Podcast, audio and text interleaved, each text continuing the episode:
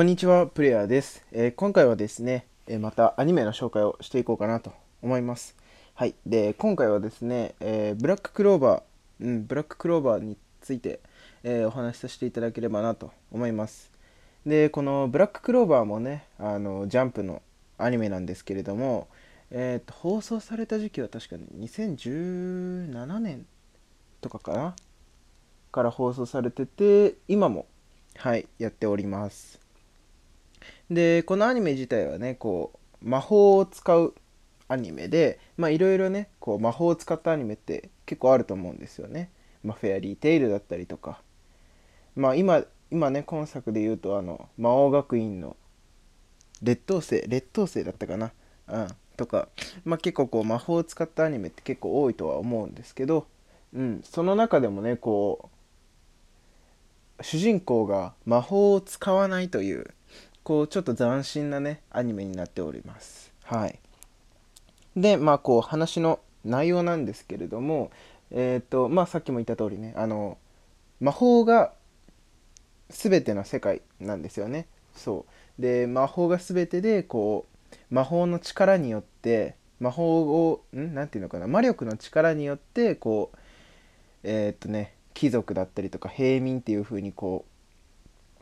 うまあね生まれつきの家系もあるんですけど、まあ、こう魔力が強いものほどこういいとされてるような世界で主人公の男の子はねあの魔力が生まれつきないんですよね。うん、でまあその生まれつき魔法がない中でこうどれだけ頑張って、まあ、こう魔法騎士団と呼ばれるねこうその世界を、まあ、守る、まあ、軍隊みたいな、うん、ものにこう憧れていてそれに入るためにこう頑張ってね魔法がないなり魔法は使えないですけど、まあ、使えないなりにこう体を鍛えてみたりとか、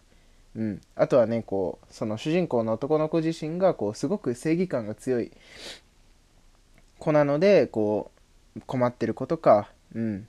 あとは何ですかね。こう格差社会にこうなんとか食らいついていくみたいな、うん、そんなお話ですね。うん、で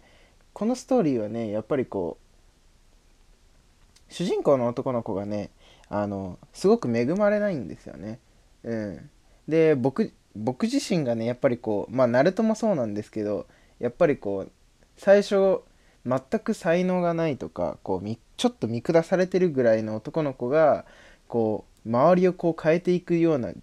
うん頑張りとかその状況を見ていくその成長過程がやっぱりすごく好きでこのブラッククローバーもねその魔力が使えなくてもこう序盤にね序盤からどんどんどんどん奇跡を起こしていってこう誰もが認めるようなねこう人間へと成長していくんですよね。うん、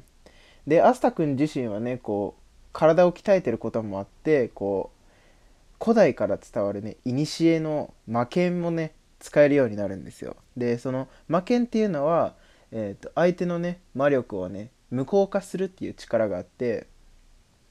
でその魔剣を持ってると普通魔力がある人っていうのは魔力を吸われちゃうんですけどアスタ君にしか使えない武器になってるわけですよね。魔力が吸われ魔力が吸われることないのでアスタ君にしか使えないこう貴重な武器となっていて、まあ、その世界でもねアンチ魔法と言われるものはねまあ、今のところ作中ではこうアスタ君だけしか出てきてないというこう唯一無二のねこう素晴らしい才能をね持っているということですね。うん。やっぱりねこう何か一つ特別っていうのはねやっぱりどの世界でもね強いんだなっていうのはねすごく思いますよね。うん。まあこうアニメを見ながらね、まあ、僕もねちょっと頑張ろうかなと思ってまあこうやってね毎朝ラジオを撮ってるわけでございます。はい。というわけでですね、まあ、ちょっと簡単ではあったんですけど、まあ、こう今回はですね、えっと、ブラッククローバーの紹介をさせていただきました。はい。で、こんな感じでね、あの、まあ、割と不定期な時間ではあるんですけれども、まあ、ラジオ動画の方、あの、撮っているので、えー、まあ、今回のねこうラジオが良かったなって思ってもらえる方は、えー、っとコメントだったりとかあのあとはフォローをねしていただけると、えー、嬉しいです。はいということでまた次回の、えラジオでお会いしましょう。